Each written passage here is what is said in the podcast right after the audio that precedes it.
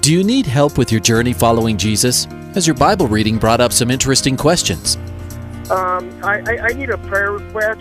I've heard pastors talk about you can't get to heaven just with good deeds. I was just wondering what you guys think. Is there a correlation between the seventh trumpet and Revelations as the last trumpet, or is he talking about some other trumpet? Finally, a place to get answers. We're ready to take your prayer request and answer your Bible questions. Call in at 303-690-3000. Let's join Calvary Live right now. Good afternoon, everyone, and welcome to today's edition of Calvary Live. My name is Ed Taylor, taking your calls and your questions. The number to dial is 303-690-3000, 303-690-3000. Great time to call is at the beginning of the show when all the phone lines are open. And you can text at any time during the show because we'll use the texts to fill in the gaps for when we're waiting for calls. And that's a special dedicated texting line,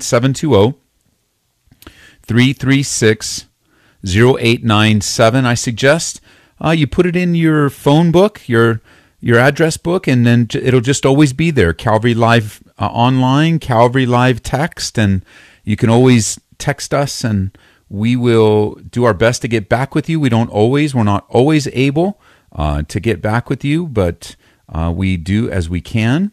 303-690-3000. 303-690-3000 is the number. Taking your calls and your questions. Well, a lot going on in the world today. A lot that is happening in life, and the Lord is going to return soon, and it doesn't take much to survey what's going on in the world today. Last night we had Bible study and a special night. We're going to do it a little different next year, but we're going to do it next year. We had our Ugly Sweater Wednesday night service. And I would say half the people participated, so thanks, guys, for coming out for the Ugly Sweater. And but we're going to do something different next year. I don't know how. We might. We'll figure it out. We're going to do something different. But at any rate, the highlight of last night was not ugly sweaters, but it was the Word of God. And we were studying through 2 Kings chapter 3 in a Bible study I entitled, Dig the Ditches, Dig the Ditches. And it is an interesting study on how God provides. And I spent a considerable amount of time talking about gossip, lies, rumors, social media, and how so many Christians are sinning in this area, both posting nonsense, believing nonsense, gossiping, listening to gossip. And there's a section in 2 Kings chapter 3 where the prophet Elisha tells them, dig the ditches, and that's when God will provide the water. And God does provide. They do dig the ditches. God does provide the water. And the enemies of Israel, they look at it and say, oh, it looks like blood. It looks like blood. But it wasn't blood. It was water. And that was the phrase. The phrase that was so important was that not everything is as it seems. That's just what really the Lord put on my heart was I was putting my notes together to emphasize not everything is what it seems. And having been on the other end of a boatload of lies and gossip and nonsense posted about me on social media, and listen, believers, there is a way to handle difficulties. People posting on social media, they're not wanting to solve anything. They're just wanting to destroy a person. They're wanting to destroy someone's rep. They don't want to solve anything, because if they did, they'd obey the Lord. Matthew chapter 18 says, if your brother sinned against you, go to him and him on Facebook. No, it doesn't say that. On Twitter, on Instagram. No, it says to go to him, you and him alone. With what? The intention of winning your brother. But what happens is that forgiveness doesn't flow. People don't want to reconcile. They don't want to come to the table. They would rather talk about you behind your back. Now, I know I'm talking to many people. Like, you go, Ed, oh man, did something happen this week? No, nothing happened this week. And even if it did, I don't care because I'm not on Facebook anymore. So it doesn't really matter to me. The Lord has spoken to me a long time ago, a couple years ago, specifically this year in particular. Like, man, I'm just going to keep my eyes on the Lord. If somebody really loves me and wants to reconcile and do it, then they'll call me directly. They'll come to me directly. Anything on social media or blogs or anything is just nonsense. It's not from the Lord. And you say, Ed, how can you say that? Because the Bible says that. And so we spent a lot of time on this. I would encourage you to pick up the Bible study, you know. And so what I shared was, and again, we're waiting for your phone calls, 303-690-3000, 303-690-3000 is the number. You know, it's easy to come to wrong conclusions. Not everything is as it seems or appears.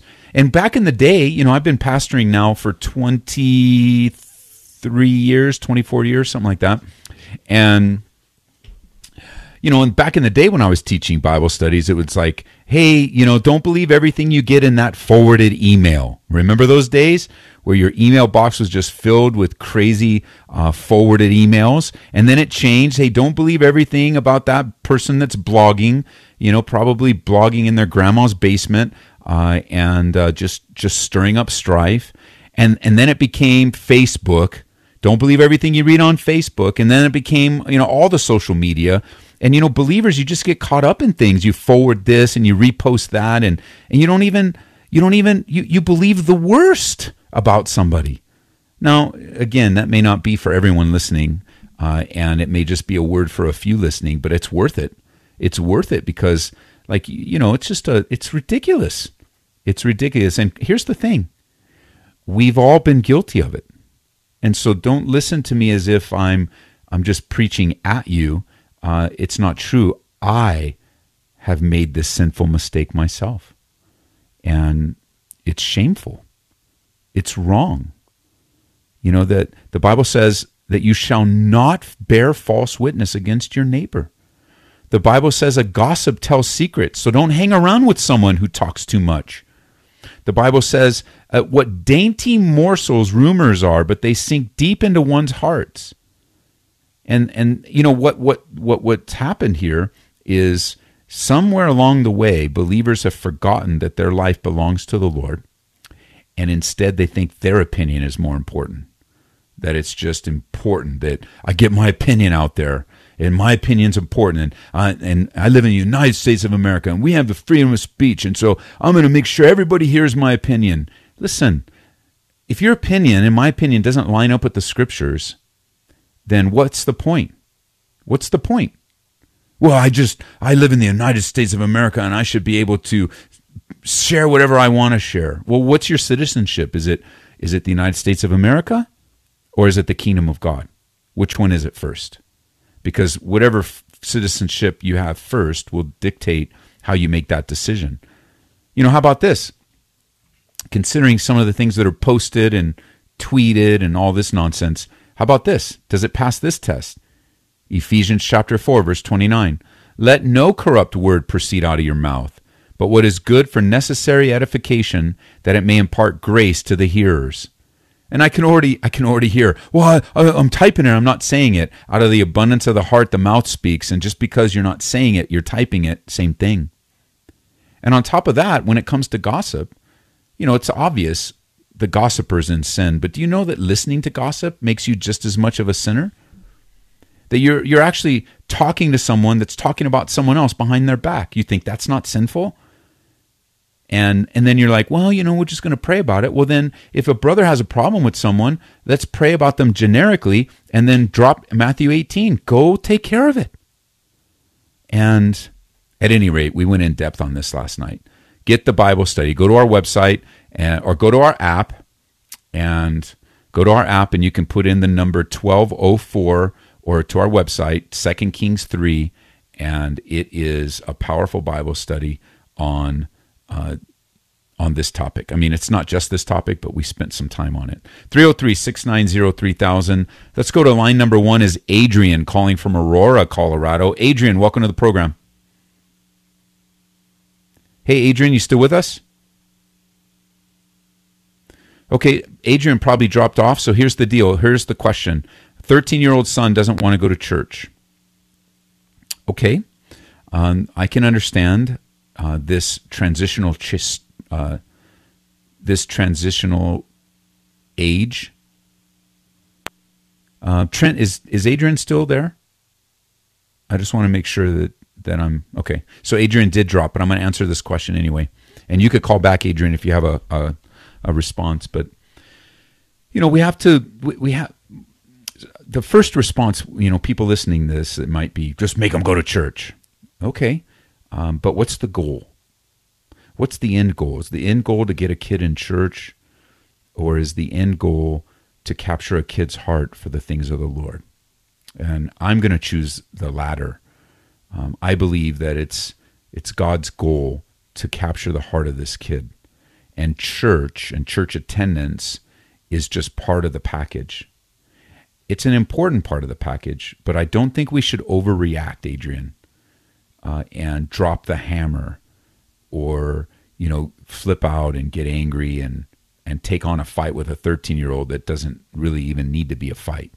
This is how we raised our kids. And I'm just going to, maybe you guys listening have your own ways of handling these things, but this is how we, because my kids were kids, not just because they're a pastor's kid, but they're my kids. Like, so forget about the role that I have as a pastor, just as a dad. I am a pastor, and they did come to our church, but not because we were trying to put on some show and say, oh, look, everyone, my family comes to church. No, I was raising my kids, and I want to raise them under the Lord. I'm not raising my kids to be on display for the church. I'm raising my kids to follow Jesus Christ. And so here was the underlying rule in our house. And it's never too late to start this. And I don't think it's a bad rule, and that is this. You live in my house. You eat my food. You sleep in my bedrooms. You wear the clothes that I purchased. As for me and my house, we'll serve the Lord. So that even if you don't want to go to church, you are going to church with us. And that's it. It's non-negotiable.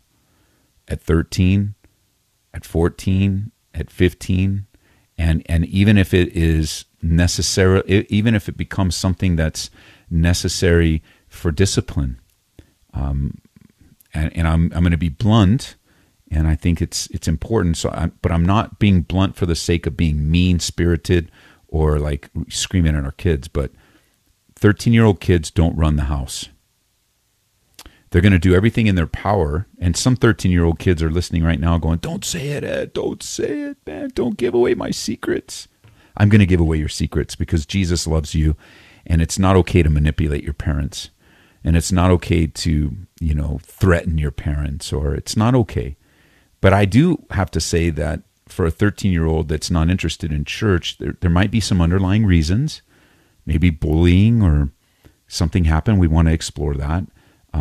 It might be it's perceived as boring to them, or maybe they need to be sitting in the sanctuary with you for a while. I mean, we have youth groups. Not all churches do, but we have a youth group where, you know, the youth groups for high school and junior high have dedicated pastors and leaders that are dedicated to this age group to pour into them. And it might be time for you to talk to the youth group leader in your church and just find out, you know, if something's going on. So I don't think we should overreact, number one.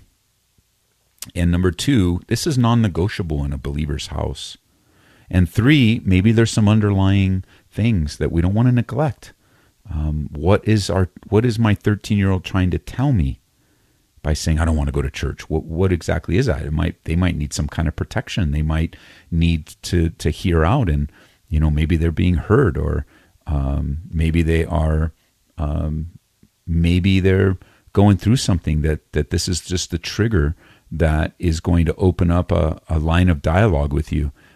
So we don't want to set any of those aside. We want to be open and prayerful for the Holy Spirit to lead and to guide and to enable us as parents or grandparents or single parents to disciple our kids. We're training our kids in the way, and so I'm not going to let my 13-year-old get away with this, but I do want to get to the root of it, because the root of it is not whether he goes to church or not, because a kid can go to church and just totally ignore and blow it and, you know, blow it off and pretend. And that's not what we want either. We want them to be falling in love with the God that loves them and sent his own son, Jesus Christ, for them. So great. I'm sorry you didn't wait for us, Adrian, but great, great question. All right, we're going to move on to line number 2, it looks like, is Renata in Aurora, Colorado. Welcome to the program. Thank you. How are you? I'm good. How are you? Good. I was calling for a prayer request. I wouldn't call it depression. I just seem to get a little sad during the holidays. Both my parents are gone, and I just recently buried two of my dogs. So it's a tough time for me. I don't know where that's coming from, but it just seems like right around the holidays I get this feeling. I'm sorry. It's normal to around the holidays to be reminded of our losses and to be reminded of particular sad points in our lives. You know, as we look around and we see so many celebrating and we see so many smiles and such a joyful atmosphere that it triggers in those folks that have a particular pain point in their life. It's often a trigger to relive those memories, and it makes us sad. Yeah. And my boyfriend seemed to think that I need counseling, and I don't need counseling. I'm fine. It's just a miss, you know, not spending the holidays with my parents. Yes. Well, here's what I'll do. I'll pray for you, and then if you email me, I'll send you a couple resources on this topic that have really helped me personally. I'll send you the links to them so that you can purchase them. But two books in particular have really ministered to me in this realm of depression. And my depression is directly related to the loss of my son. And so it comes and goes. Christmas can be a rough time. And let me see. One is a little pamphlet. It's called, the topic is depression, and the woman that wrote it, Margaret Ashmore, is just a fine, godly woman who I know personally and has come out to serve us. And the other one is a book by the name. It's called Depression, and his name is Welch. But I'll send you links to Amazon where you can just purchase them and just kind of sow seeds into your life. You know what? One of the recommendations that, like your boyfriend says, you know, you need counseling. I wouldn't immediately dismiss it because talking through things, you know, counseling doesn't have to be to the deep, deep rooted area like you're such a bad person and you need to get fixed. Right. It could just be talking through things so that you come to a new milestone when you think back to this sad point in your life. Okay. So let me pray for you. Thank you. Father, I pray for my sister Renata as she, you know, processes, especially around the holidays, God, the loss in her life and just the sadness that the memories bring back, and, you know, this low-grade depression that seems to take root, and even to the point where some around her, you know, think that she needs some other kind of help, God. And you're the one that created us. You know what sin has done to our bodies, Lord, where our bodies and our minds are all broken to some degree. And yet you're also renewing our minds and you're transforming our minds. And you're the God of all comfort who comforts us in all our tribulation. So I just pray that truth into my sister's life, and that you would encourage her and strengthen her. And Lord, that you would remove this cloud from her life, that she might be able to enjoy the holidays and just enjoy any time it comes back in a way that she hasn't been able to in a while. In Jesus' name, amen. Thank you. Thank you so much. So my email is pastored@calvaryaurora.org. Pastored@calvaryaurora.org. Yep. Okay. Thank you so much. Just do me a favor. Just remind me of the conversation because I get a lot of email. I will. Thank you. Oh, thank you. Bye-bye. Mm-hmm. Bye. 303-690-3000 is the number. Moving on to Colorado Springs, Colorado. Joe, welcome to the program. Thanks for having me. You're welcome. What's up? So my question is, since we're around the holidays and it's Christmas, should Christians observe Christmas? When you say that, what do you mean by that? Well, just because I read it in Jeremiah chapter 10 that we shouldn't do as the heathens and cut a tree and and deck it with gold and silver. Right. So when you look at Jeremiah and you look at that passage, are you decorating a tree to worship a false god? No. Then it would be okay. If you're doing it to worship a false god, then Jeremiah prohibits that. Okay. All right.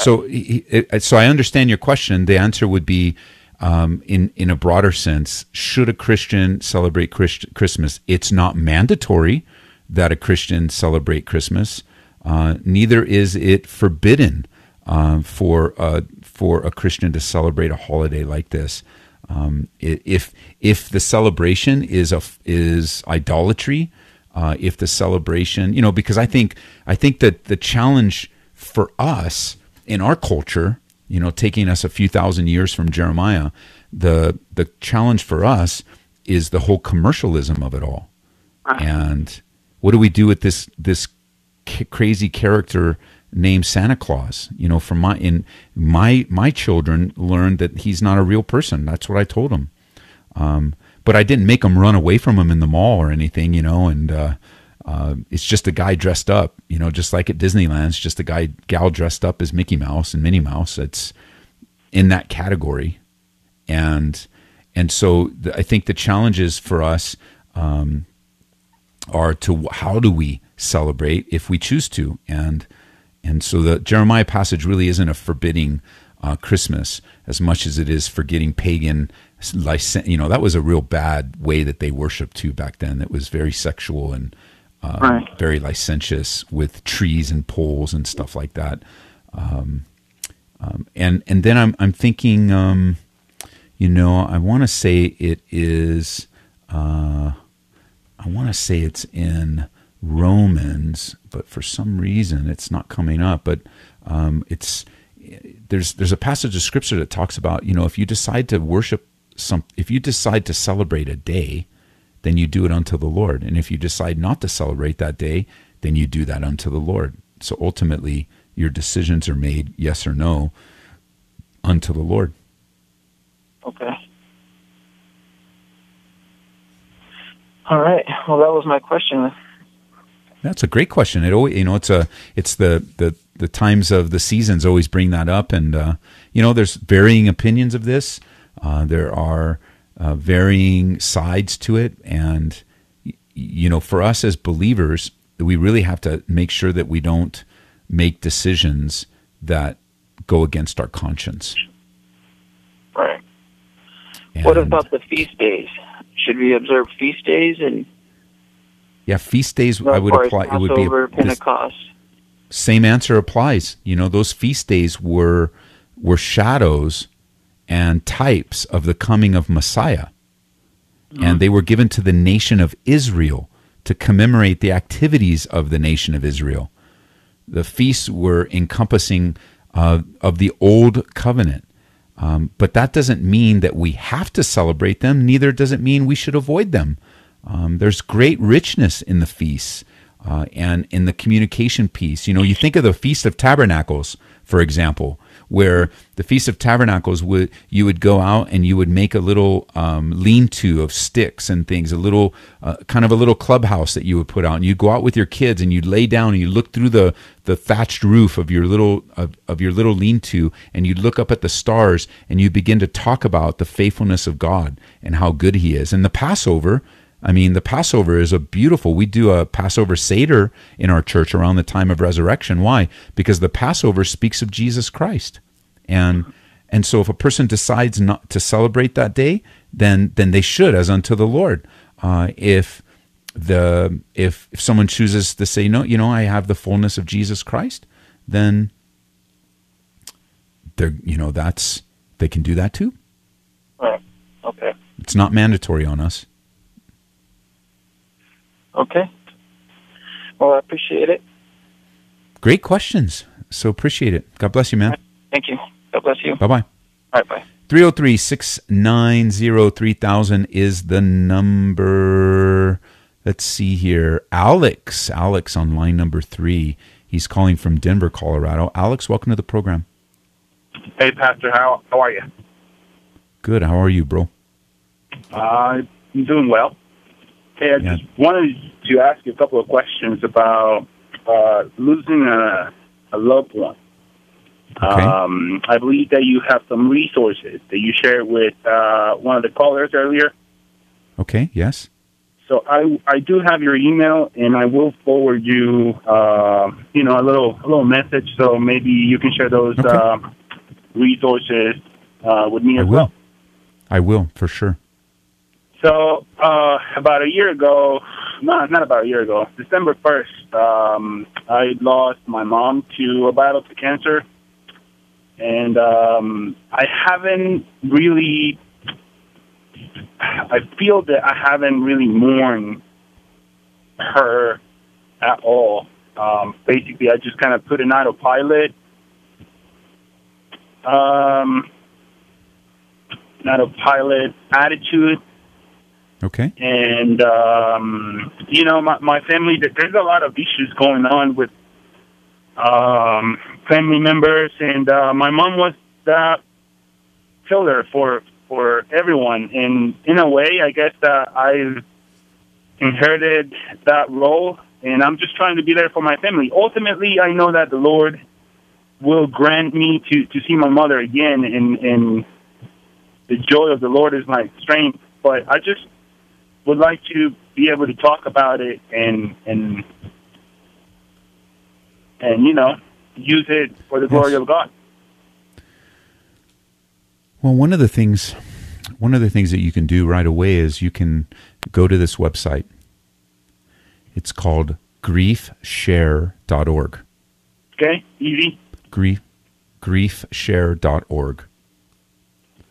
And there are a couple things there. There are a lot of resources to help you start to process the loss of your mom and to step into the grieving process. Now, it sounds like you're at a place where you're ready. And the second thing that you'll find there are groups that meet around the city. They actually meet around the country, but they meet around the city. We have groups in our church. They'll meet beginning in January after the holidays. And you can begin, I think it's 12 or 14 weeks of coming together with others that are going through the same thing. And it will really encourage you and strengthen you to grow in taking these steps and processing your loss. All right. So do me a favor. We're coming up on the break, so definitely email me, and I'll put you. I'll send you some links for resources that will really begin to open up a channel of your heart for the Holy Spirit to bring comfort and encouragement in the loss of your mom. Thank you, Pastor. I appreciate it. You're welcome. Bye-bye. Bye. All right, we're coming up on the first half of the program, our first break, which means two lines are open, 303-690-3000, 303-690-3000. We got a question coming up from Pittsburgh and then Pueblo, Colorado, Pittsburgh, Pennsylvania, Pueblo. We'll be right back. Stick with us. One line's open now. One line. We'll be right back. Welcome back to Calvary Live. Give us a call at 303-690-3000 or text us at 720-336-0897. Let's join Calvary Live right now. Hey, welcome back to Calvary Live. So glad you chose to join us. And my name is Ed. I'm the pastor here at Calvary Aurora. It's where Grace FM is broadcast. Grace FM, the ministry of Grace FM, is a ministry outreach of our church. And it is a church-run radio station. It's not one of those large corporations, but it's a church station, and we're glad to have it.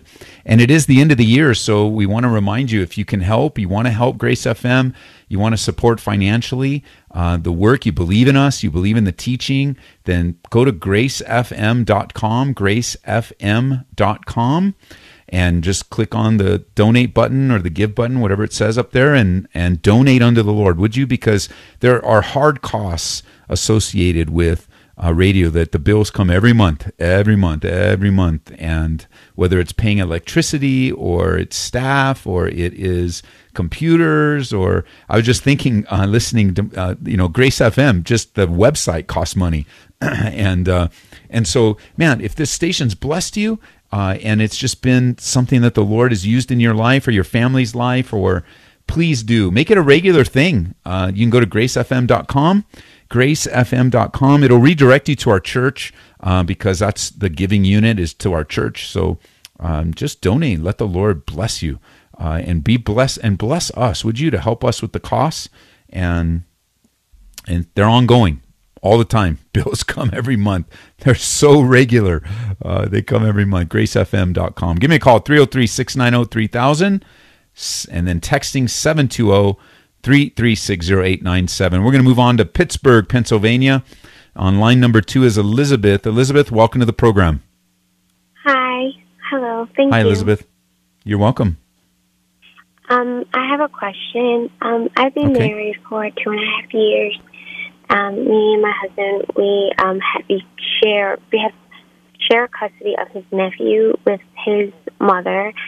And right now in our marriage, we're going through a really turbulent time, and he's become violent one time. He did tell me that it would not happen again, but I'm just trying to figure out what's the best course of action if I was thinking about possibly separating, and biblically, what is the length of time maybe that we should separate if it does come to that. That's a good question, because for us, as we read the scriptures, you'll never hear counsel from us as pastors here at Calvary to divorce, because God hates divorce, and our goal will to do everything that we possibly can to rescue a marriage and to get the husband and the wife, both of them, back on track in their relationship with God and in their relationship with one another. And so even when there's biblical grounds for divorce, we're going to encourage God's best and not the second best or third best, because there are children involved, and there's no need for the sinful actions of one of the spouses or both of them to dissolve a marriage. So let's go back to some of the details that you shared. Number one, in no way whatsoever is it necessary for you to subject yourself to violence in a marriage. And so your safety and the safety of the children in your care is of utmost importance.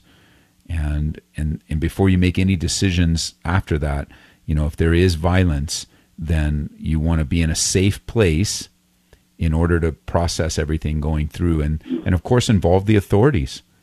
You're going to want to call the police if there's violence. You want to get the people involved to bring about equity and justice and protection. And so the Bible never mandates that a woman or a man, but almost all the time it's violence toward the woman, toward the wife, that you have to live with that you have to live under that, because that's what God wants. No, God wants you guys safe, and he wants you reconciled with him. And secondly, there is room in the Bible for a biblical separation. And that time apart is to be short, I don't know how long, for time of prayer and fasting. So the Bible doesn't say 2 weeks or 10 weeks or whatever. It just says if you're separate, then you're going to do that for prayer and fasting, and then you're going to come back together quickly so that the devil doesn't take advantage of the separation.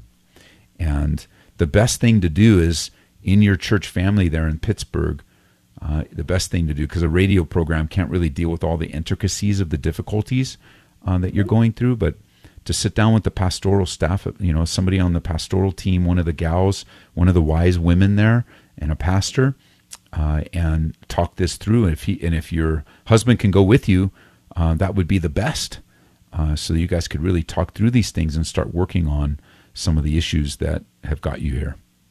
Okay, by chance he's not interested in going with me, I could go by myself. You bet. Okay. Yes. And you know, you're not going to have long-term counseling with a pastor. You're going to have long-term counseling with a pastor, maybe and his wife, or with a godly woman from the church. Okay. That would be the best, right? Because the Bible says that the older women are to instruct the younger women, and so we want to pray for that godly woman to come into your life to help you with this situation the way it is right now. But again, just make sure you're safe and not in harm's way. That's very, very important. Okay. Okay. So can I pray for you? Yes. God, I pray for my friend Elizabeth as she just deals with the reality of her marriage and just having to process the reality of the craziness of her life and how it didn't line up. It's not lining up right now with what she expected, and then trying to process that through the lens of the scriptures and what she's to do and how she's to do it. Would you raise up that godly woman in her church family, maybe even the pastor and his wife, or a pastor and his wife, that, or one of the elders that could just come alongside and help Elizabeth take the steps that are needed in order to reconcile. We pray that this marriage be reconciled. We pray that her husband would humble himself before you, God, and love you with all his heart, soul, and mind, and strength, and love his neighbor or his wife as Christ loved the church. And we know it's not impossible. Even as time and time again I have been thinking through the Lord, I've just been thinking through my own testimony and the person that Marie married, and how she almost left me a couple times because she could have. I was a very bad man, but you can change very bad men into being good men, and so I know that you can do that in Elizabeth's life. She may not, you know, it may not be the hope. I mean, it may not be like where she's at right now, but God, you can do that work in her heart. In Jesus' name, amen. Amen. Thanks, Pastor. And I just wanted you to know that. I've been sharing our testimony lately a lot. And my wife, we've been married 28 years now, and we were together in high school before that and had a child together, which is kind of what kept us connected, but not necessarily together all those years. But she married just a jerk. And once she got married, it got worse because in my mind, I began to think, well, now she's married, she's not going anywhere. And I was very abusive and very mean-spirited. Of course, I wasn't saved. The real key in my life was I needed to humble myself before God and be born again. But it's possible. You know, it's possible that God can intervene in your husband's life and change him in a very real way, because it sounds like the way you're describing it, he needs to be changed. Right. Right. Well, I appreciate your words of encouragement and just your words of wisdom. I really appreciate it. Thank you so much. You're welcome. Bye-bye. Bye-bye. 303-690-3000 is the number. 303-690-3000 is the number. Let's see who's next here. Neil, line one. Neil in Pueblo, Colorado. Neil, welcome to the program. Good evening, Pastor Ed. How are you doing? I'm good. How are you? I'm blessed, thank you. Looking for a little advice from you. Kind of relates to how you started out the show this evening, okay, about people contacting you if they feel it's necessary.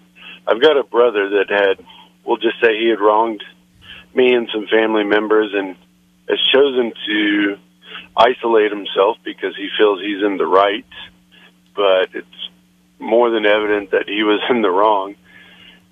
Biblically, would we be best to wait and allow him to come around to recognize his faults, or should we just call and try to mend a relationship? I'm kind of wondering what avenue to take. If I should just stand by and wait, or what? Well, it really depends on whether he would accept a call or not. You know, I think sometimes there are situations where, you know, you've reached out a couple times and then the other party says, "Don't ever reach out to me again." And in those situations, it's just better to wait for things to change because they're not in any condition to receive it. And if they do change, then they'll reach out to you. And there are other times when the door's always open, and every once in a while you try it and to see if they're ready or willing to meet you in the middle, if they're ready and willing to repent, if they're ready and willing to talk. These family situations are very sticky and very difficult. So the answer is really going to depend upon the circumstances and the things of where the relationship really is right now. Good. That makes sense. And I mean, I feel unfortunately that, the call would be accepted, but the admittance of wrongdoing, however, would probably not occur. So I think best is just I'll keep praying on it. And when I feel God's got the right time, then if I need to, I'll make a call. Right. Do you agree? I think that's wise. And if you, I was thinking too, when I saw the call on the call screen, I was thinking that it would be good if you emailed me, and I'll send you a little pamphlet that we use here on, it's called, the title's very simple. It's Forgiveness and Reconciliation or something like that. And okay. Some real practical things in that pamphlet of what the Bible has to say about forgiveness and how important it is for us to forgive, even if they don't want to talk to us, because forgiveness is releasing someone from their debt, and forgiveness doesn't always reconcile, but there will be no reconciliation unless there's forgiveness. That makes sense. Okay. And then just one last part. Okay. This might seem a little bit off, but just curious. I see so many pastors who are put in the role of always having to pray for everybody else. Is there anything that I can be praying for you about?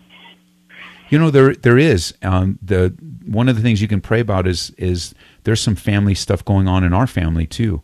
Some things that are outside of our control, and if you when you remember us, remember as you just remember the ministry here, or you remember me, you can just bring before God. Ed has this situation, Lord, and it's multifaceted. It's kind of how you're feeling. There's so many pieces to it that a human can't solve it, but God can solve it. And so it's good that you asked, because sometimes people also will look at pastors and go, well, they've got it all made. They have no problems. They never go through anything. And that's just not true. And, people can be really cruel and mean and difficult. And just like the Bible says, it looks like they're getting away with it, but they're not. God sees all, so. He does, including us, including our hearts and what he needs to clean up in us. And so I appreciate when you remember us, just say, and that's the personal side. On the ministry side, when you think of Calvary and the radio station, just pray that God will open doors, like huge open doors, what the Lord wants to accomplish. And just to do more in these last days. We don't want to go backwards. We want to go forward. Amen to that. So thank you for your ministry and all that you do, Pastor. Appreciate it. Thank you, brother, for offering to pray. I receive it. Will do. So would you like me to pray off air on my own time, or would you like that at this point? No, do it right now. No, let's do it now. All right. Heavenly Father, I just want to come before you with a humble heart, asking that... you would be with Pastor Ed and his ministry and the problems that are brought before him. I know he's a godly man, and just ask that you continue to give him the guidance that he needs for both his heart and his tongue, Lord. Just allow us to all proceed through these difficult times and these trials, keeping you at the forefront so that we know that the outcome will honor you, Lord. We just want to give all glory to you. And as Pastor said, these times of our world that so many struggles, just to help everybody to come to you and recognize the gift and the glory of your Son, Jesus Christ. So just thank you for all of this, Lord. Yes. In your name we pray. Yes, Lord. Amen. And I pray for my brother, God, as he has his own things that he is, it's just on his heart today. It was on his mind and on his heart, and these family things can be so devastatingly hard and difficult, and pride gets in the way, and arrogance, and then things are outside. So much is outside of our control, but not yours, God. And so I pray for Neil and his family, and that you would continue to use your Holy Spirit to lead and guide, that just from the inside, Neil has the Spirit of God in him to lead him and guide him. And we pray for reconciliation, because that's where you get the glory, Lord. You don't get the glory in division and gossip and rumors. You get the glory in reconciliation, in humility, and in brokenness. And may that be forever how we are described and live our lives. In Jesus' name, amen. Amen. Thank you, Pastor, and Merry Christmas to you and your family. Thank you, brother. God bless you. God bless you. Bye-bye. Bye-bye. 303-690-3000. So I got a text in my text box here. It says, "Blessed to hear your testimony of how God pulled your marriage through. Never underestimate the power of sharing it. It's reoccurring victory over the accuser of the brethren." And I agree, and I know this, brother, and so thank you for the text. And I was just thinking of one of the dramatic things that changed in my life, and this is going to be directly toward husbands, especially husbands that are not enjoying their marriage right now. And I'll tell you, one of the main things that transformed in my life is how I viewed my wife. And prior to being saved, I viewed my wife as someone to please me. Very selfish, very selfishly. I viewed a wife, and it was Marie, but if it wasn't Marie, I viewed if I ever had a wife, she was there for me, and she was there to serve me. And when I was born again and God began to teach me what my role was, the biggest shift and change, and I'm not saying I'm a perfect man in this, because Marie's listening, she's probably laughing at the radio. So I'm not saying I'm a perfect man in this at all whatsoever. But I'll tell you, there was a shift, and that was, man, I'm here for my wife.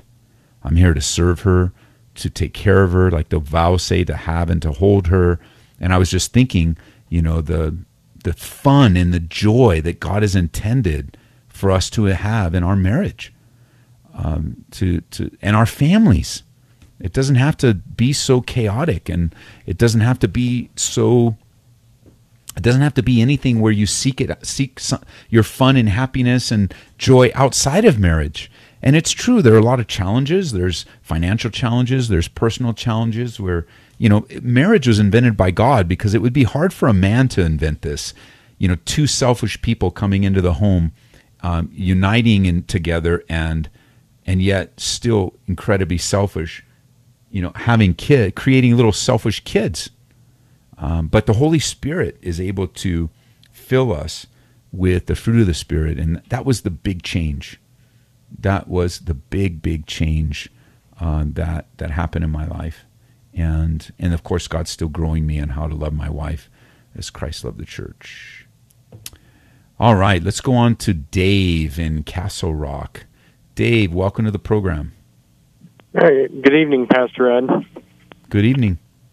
It's a real pleasure to get to speak with you. I really enjoy your teaching, and thank you again for the reminder that the last caller made, that people in the pastorate are not immune to problems and struggles. That's right. And I will certainly be lifting you and yours up in my prayers. Thank you. So I wanted to ask a question about the Song of the Vineyard, written in Isaiah chapter 5, being that that's a book full of messianic prophecy. And ask if there's any prophecy in that section of Scripture alluding to Jesus as the Messiah. That is a good question. I'd have to scan through really quick. Trying to think. I'm looking at it. I mean, it is definitely the first part of it, just kind of going through, or the woes of God toward Israel against their rebellion against Him. And then it turns, stretched out his hand, he will lift up a banner to the nations afar. No one will weary or stumble. His arrows are sharp. Just a quick look. I don't see any messianic references, but that doesn't mean it isn't. Well, the reason I ask is there's the parable of the vineyard workers, and I see that in that there's some connection to this, at least as it was taught when I heard the teaching on that parable in my home church.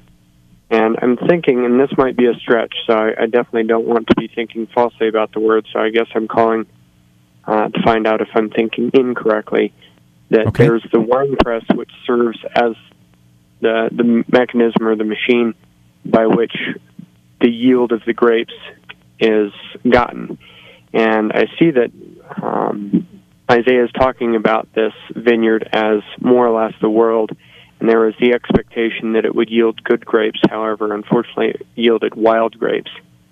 And Jesus speaks of himself as being the vine, and we are the branches, and apart from him, we can bear no fruit. Sure. But I'm wondering if being there's the function of a wine press where the grapes are literally stepped on and crushed so that they will bleed from them what's desirable, that wine juice or the grape juice that's then fermented into wine. Is that something that perhaps God is wanting to illustrate for us, or am I way off track?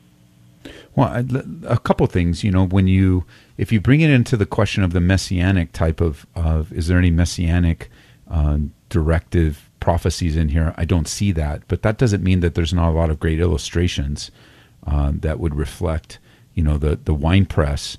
The wine press almost always speaks of judgment, the judgment of God. Isaiah 5 is a chapter of judgment. I do agree with you that in John 15, Jesus describing himself as the vine and we're his branches and we're to abide in him, I think comes from Isaiah 5. The idea of God using a wine press as judgment upon the grapes, you know, upon the nation of Israel is definitely possible. So we just have to make sure we're in the right categories, you know. So when you're saying, I don't know if I'm thinking incorrectly, think of it this way. When you're handling a text, you make observations in the text, then you develop interpretations of the text, and then you come to your application. And one of what you're thinking of, what you described, are some applications, and I think those applications would fit this text, but the root of it was God's word to the nation of Israel. It's an indictment, really, of the nation of Israel, where God's like, I've done so much for you, and you've yielded nothing but wild, bitter grapes. Okay, terrific. Well, I sure do appreciate your insight, and I definitely wanted to inquire of your knowledge, since you're certainly more experienced and versed in the scriptures than I am, and I thank you so much for your time. You're welcome. Isaiah isn't a book I've taught yet, so I can't wait to go through it. I've used it in my devos for many, many times over, but I can't wait to teach through it. And one other thing I wanted to give you that may be of interest to you is a basic book on biblical interpretation, like to teach you how to handle the text the same way we were taught. I don't know if you're interested in something like that. Yeah, I sure would be. Okay, would you email me and just remind me of our conversation, and I'll respond back to you with a link for a book by Skip Heitzig on how to, what we call, inductively study the Bible. Okay, and your email address, I think you shared it earlier, is pastor.ed@calvaryaurora.org. That's perfect. That's it. All right. Well, I sure do appreciate your time, and I will be sure to get in touch via email. Okay, perfect. Thank you. Thank you. Bye-bye. Bye-bye. 303-690-3000. We still have time, probably one more call. We'll go to Diane in New Jersey, line 2. Diane, welcome to the program. Hi. Thank you, Pastor. I'm just calling, I guess, for a prayer request. I've been so downhearted since my son... Glenn, 24, has walked away from his faith. He was raised in Calvary Chapel, and we believe, you know, in the inerrant Word of God and verse-by-verse teaching for years. I just he did mission trips in Nepal, Russia. I can go on. It just, he was so on fire for Christ, and we even went to worship leader school in Colorado for a while, and then he went to King's College in New York and City, and for a semester he got grants because we couldn't afford it. Anyway, he had lunch with a professor, and they told him that he was, you know, keeping God in a box by only sticking with the Word of God. That God's so much bigger than the Bible, and it just planted that seed. And I guess for whatever reason, you know, he was ready to explore, and he just slowly faded. It was a slow fade, and over the last year now, he doesn't even know if God's real. Like it's so disheartening to see such a drastic change in my son. And of course, I love him; he's still my son, and I know it's the Holy Spirit. I'm standing on His word that He's going to complete the good work He began in him. My daughter is questioning if he was even saved at all, like to make such a drastic walk away. So I don't know, God knows his heart. It's just difficult. Well, very, very difficult. What's his name? Glenn. God, we lift up Glenn to you right now because he's in a mode of being talked out of faith, Lord, and these doubts have been sown in his heart and his mind. And God, we pray for that implanted seed of the gospel to come back to life, Lord, and bypass his mind where he's explaining things away and come back to a place of faith based on the facts that he already knows, based on the place where he needs to be. And so just bring him back, Lord. Strengthen him and be with his mom. You hear a praying mom, and every time you read in the scriptures of someone bringing their kids to you, you don't deny them. You meet them right where they're at. And so I just pray from this mom, I pray you to comfort her and encourage her as we wait for her son to return. In Jesus' name, amen. Thank you so much, Pastor. Praise God. All righty. Thanks for calling. Bye-bye. God bless. Bye-bye. Hey, we come to the end of our program today. I want to thank you guys for joining us and praying for us. And I mentioned earlier, we are at the end of the year, and you can really help us get a strong start for the new year financially if you want to give to Grace FM. I'm the pastor here at Calvary Aurora, and Grace FM is a 2 full-power radio stations. So we have to keep them going, and your giving helps to do that. We got monthly bills, so if you want to give, please do. Go to gracefm.com, and you can give right through there. And we want to pray for Peter and our Paul in...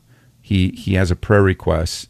They are pregnant after a previous miscarriage. So God, we just pray for Paul and his wife that you would keep that baby strong. And I know how scary it might be to have a miscarriage and then be afraid for the next. But I know that my little grandson Levi was born after a miscarriage. And wherever he is right now, Lord, bless him. Can't wait to see him one day and be a part of his life. So we just pray for him, and we pray for Paul, because it's possible a baby can come after a miscarriage. It's amazing. You've been listening to Calvary Live. Tune in next time for prayer and God's Word.